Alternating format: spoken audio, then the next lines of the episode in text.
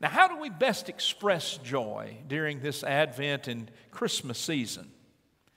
We're told in Scripture that when the Messiah comes, there will be singing. And I think most of us love the music of Christmas. And there's no doubt about it, the season is really ushered in by joyful singing. But, but not all of us are musical, right? But nonetheless, we're called to lift our joyful voices. You know, um, I, I, read a story this week about a woman who was talking to her parents who were uh, nearing retirement. And in retirement, the father had a wish, and his wish was that he could, uh, he could have a piano, and that, that in his retirement he'd learn to play the piano. He'd always wanted to play the piano. So uh, the daughter rep- reports that uh, uh, that her mother, his wife, just bought him a piano and signed him up for piano lessons. And so at retirement age, uh, this gentleman started to play the piano. And a few months later, the daughter um, asked her mother, well, you know, how's, how, how's dad's piano lessons going? And she said, Oh, we sold the piano. You sold the piano, she said. Well, what'd you do that for? And she said, Well, we decided that, that, that he, he might best play the clarinet. She said, The clarinet? I've never heard Dad say a word about the clarinet. And she said, Well, um, we, we thought the clarinet would be good because he wouldn't have to sing if he played the clarinet. We're not called to be great singers, are we? We're, we're called to make a joyful noise unto the Lord. And this is in keeping with what Isaiah is talking to um, uh, uh, those um, exiles of old about the joy of the Lord.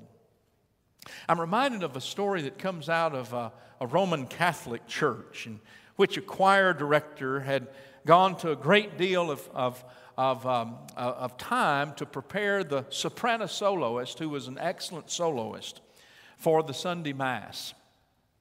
And as the soloist's beautiful voice soared, kind of like Brandon's did, throughout the sanctuary, a beraggled street person came in and just wandered in and, and, and took a seat right there close to the choir. And as the choir continued singing, and this wonderful soloist began to sing, the, uh, the, the newcomer uh, began to sing along as well. And uh, though she had seen her better days of singing, uh, her volume was still very good. Do you get the picture? And, she was slightly off key, off key enough that everyone noticed. And, and the choir members were, were looking at the choir director, you know, like, uh, the buck stops with you, fella, and what are you going to do about this? But the choir director did nothing re- related to stopping the intruder. And, and afterwards, um, uh, the, the, the, the, choir members, one at a time, confronted the choir director and asked why he didn't stop the woman from singing. It really did kind of seem to mess up the whole uh, Mass. And the choir director responded, I didn't stop her because I wasn't sure which song God would like best.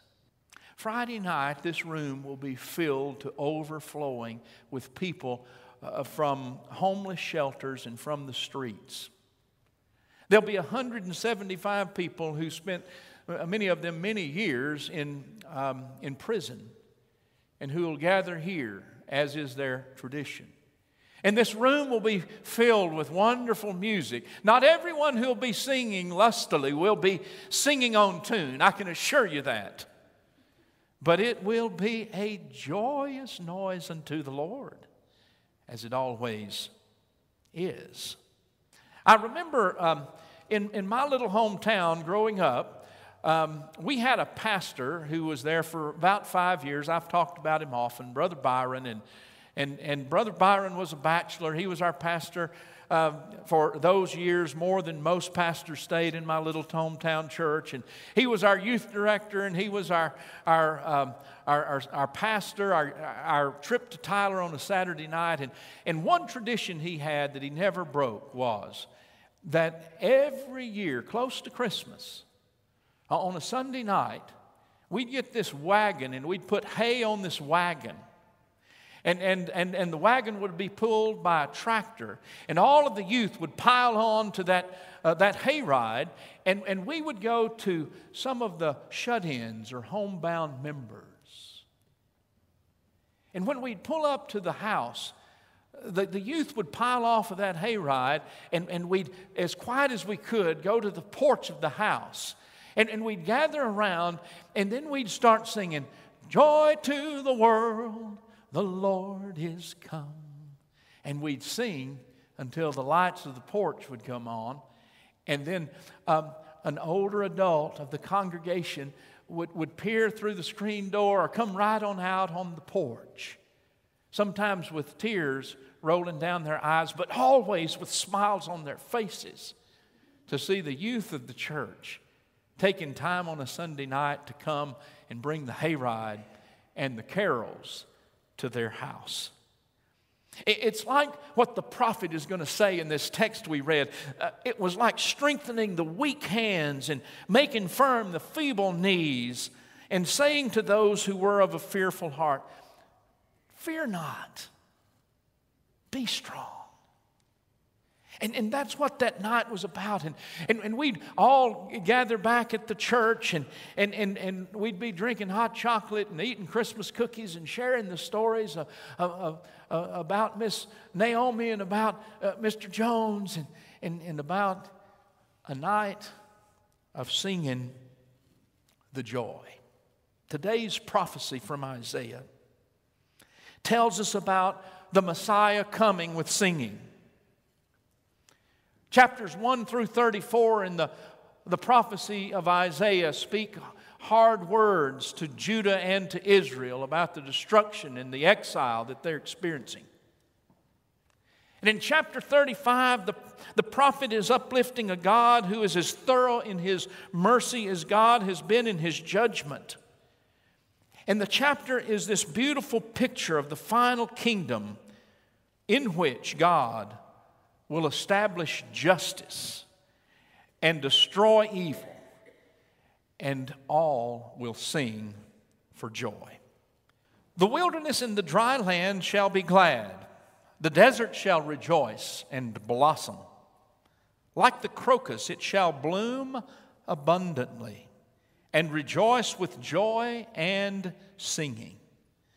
The glory of Lebanon shall be given to it the, majest- the majesty of Carmel and Sharon.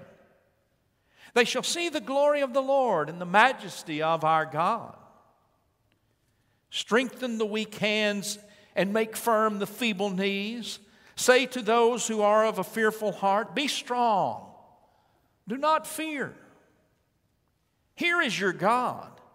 He will come with vengeance, with terrible recompense. He will come to save you. Then the eyes of the blind shall be opened, and the ears of the deaf unstopped. Then the lame shall leap like a deer, and the tongue of the speechless sing for joy. For waters shall break forth in the wilderness, and streams in the desert. The burning sand shall become a pool, and the thirsty ground springs of water. The haunt of jackals shall become a swamp the grass shall become reeds and rushes. A highway shall be there, and it shall be called the Holy Way. The unclean shall not travel on it, but it shall be for God's people. No traveler, not even fools, shall go astray. No lion shall be there, nor shall any ravenous beast come upon it.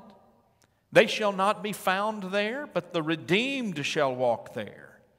And the ransomed of the Lord shall return and come to Zion with singing. Everlasting joy shall be upon their heads. They shall obtain joy and gladness, and sorrow and sighing shall flee away. Music is very important to this sacred time.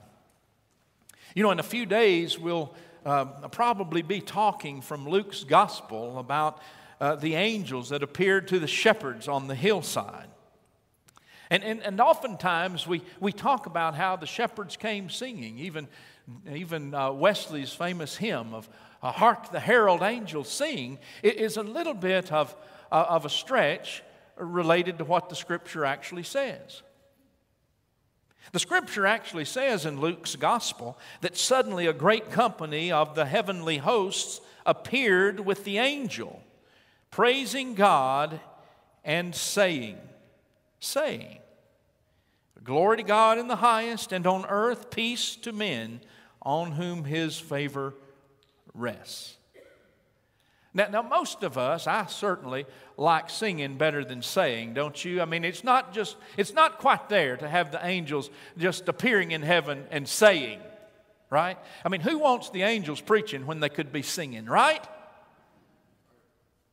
And Victor Hugo said, Music attempts to express what cannot be said about something on which is it, it is impossible to remain silent. The famous preacher of another generation, C.H. Spurgeon, once said, I used to know an old Methodist. And the first thing in the morning, the Methodist, when he got up, he began singing a bit of a Methodist hymn. And if I met the old man during the day, he was always singing. I have met him in his little workshop with his lapstone on his knee, and he was always singing and beating his little hammer. When I said to him once, Why do you always sing, dear brother?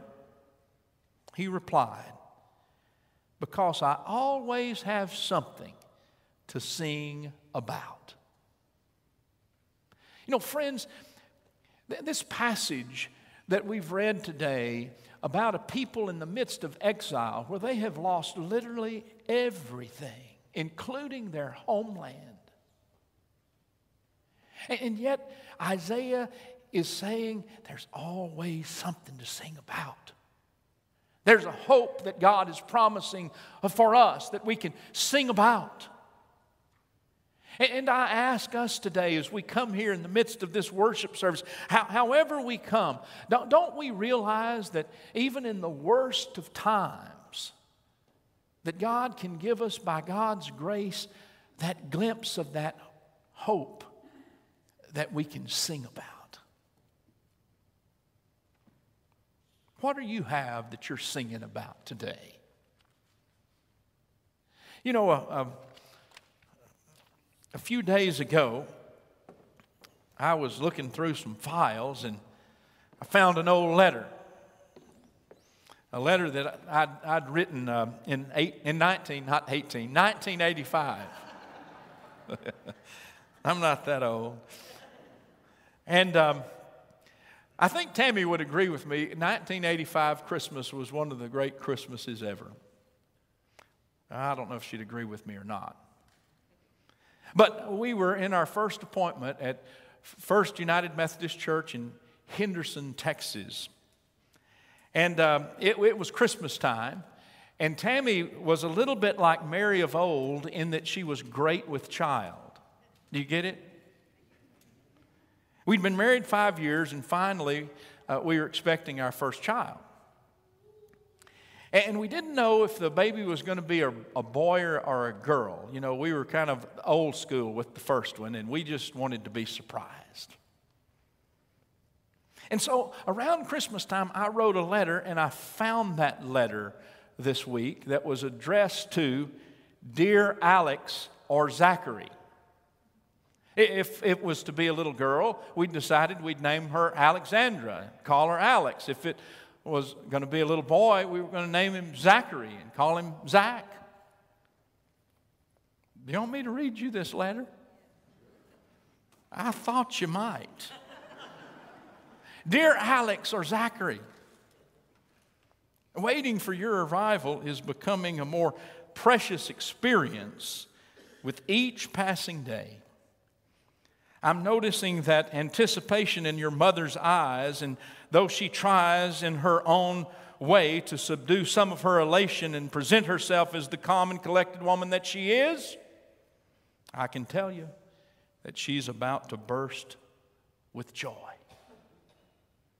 Your mother's quite a woman, and I can't wait for you two to meet. Today I met your mother at Mother Frances Hospital for childbirth classes. Do they still have those? I drove from Dallas in my old 1952 Ford pickup truck. I'd flown out of Dallas to Lubbock the last two days recruiting for St. Paul School of Theology. Your mother drove from Henderson after teaching all day, going to the doctor, and visiting your grandmother Barnes. That's the way our days are around here. A bit harried and hectic sometimes. You'll change some of that, hopefully, and you'll just adjust as quickly as you can and roll with the flow. The potential of your being is beginning to sink in on us. Tonight in class, while we were practicing our breathing, I was imagining your birth and dreaming of life, what it is, what it will be, and what could be as often as I do. I can't wait to share my dreams with you and to hear you share your dreams. I hope more than anything else that you will be born and grow to be a compassionate person who loves God and God's justice and all of the children of the world. Your father who loves you already, Dad.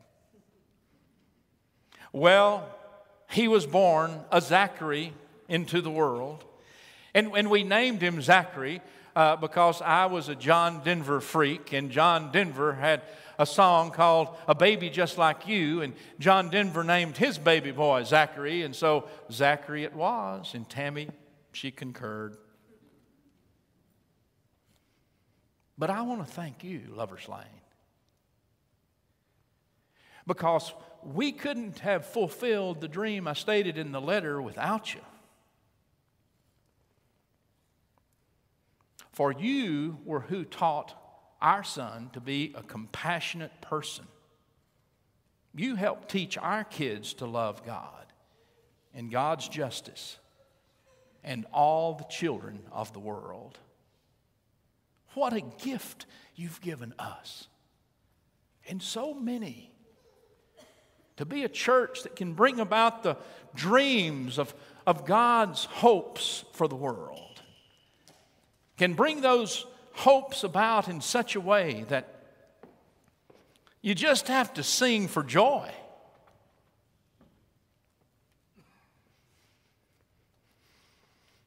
A second and final thing I want to say this morning of, of what singing does for us. It draws us closer together as Christ's family. In my mind, I can see the band of refugees that Isaiah is talking about. They're returning to their homeland, just as Isaiah had told them they would. And, and they're singing as they're traveling together. I, love to be part of a congregation that's singing, singing the great hymns of the church. And, and it's best when, when the singing's done with smiles on, uh, on your faces. Now, I know that maybe it's more proper to sing with your, your, your, your mouth in other, uh, con, uh, you know, other ways, but I, I like them when they're smiling because it underscores that joy that is our, our singing. You know, this past week, we had several deaths in our fellowship here at Lover's Lane. In fact, 24 uh, 7, our Sunday school class, 24 7, lost two of its members, and we had their memorial service, Robert Franks and Ursula Harris's, right here in the sanctuary.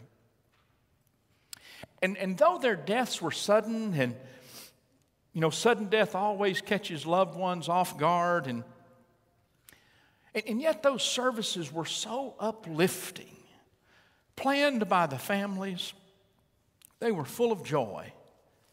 and full of thanksgiving. At Ursula's service,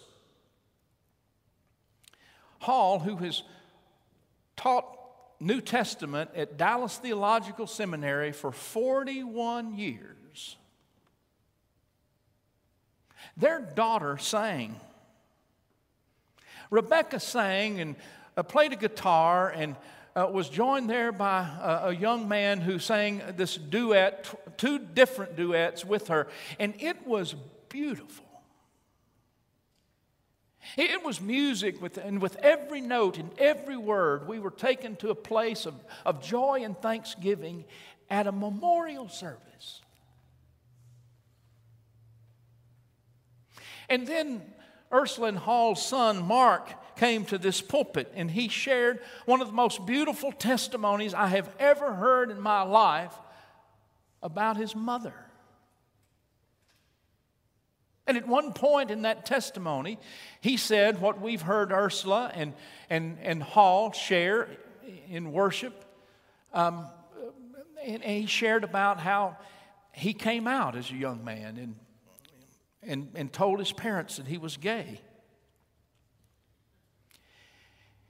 And then he said, My parents assured me so of their undying love and acceptance of me that I'll never be able to repay them. And then he started talking about how happy he was that his parents found this church five years ago.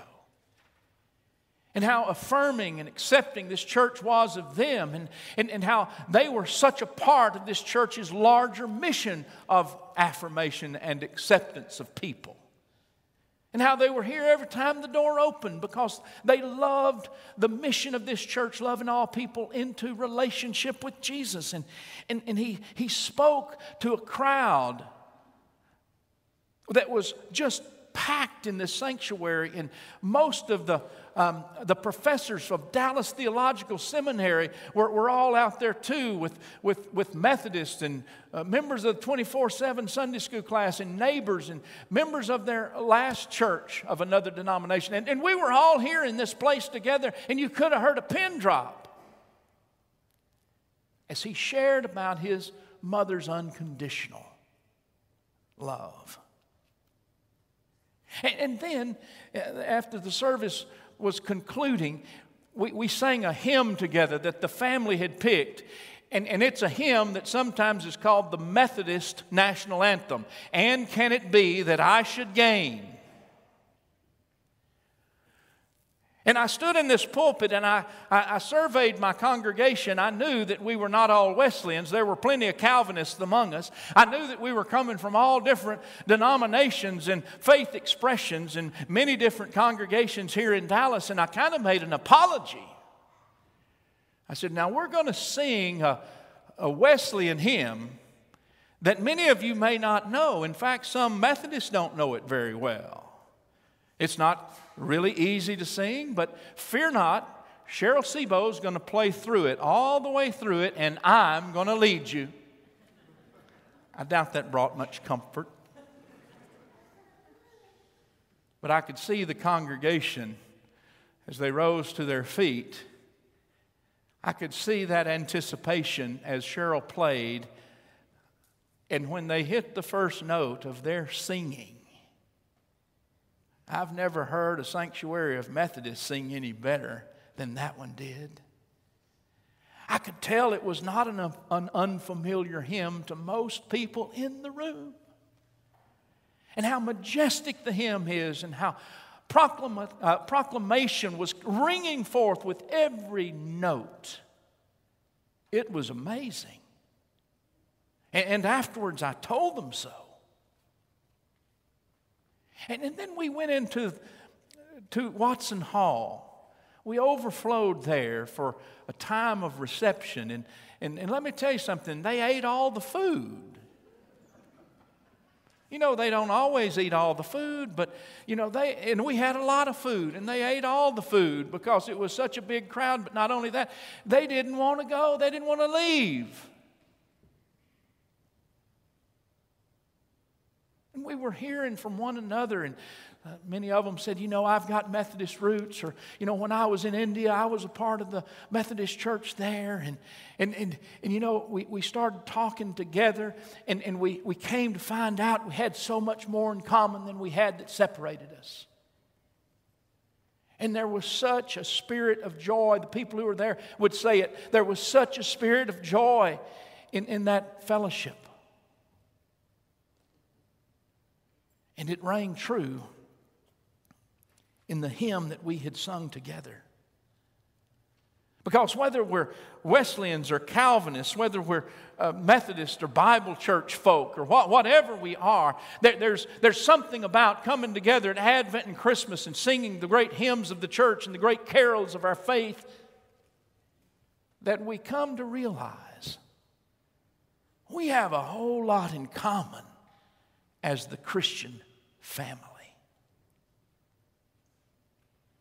Music, but in particular, singing, calls us together into one beautiful Christ family, especially at Christmas. We sing joy to the world. The Lord is come. Hark the herald angels sing. And, and what child is this? And it's as if the angels sing with us. When the Messiah comes, there will be singing, the scripture says.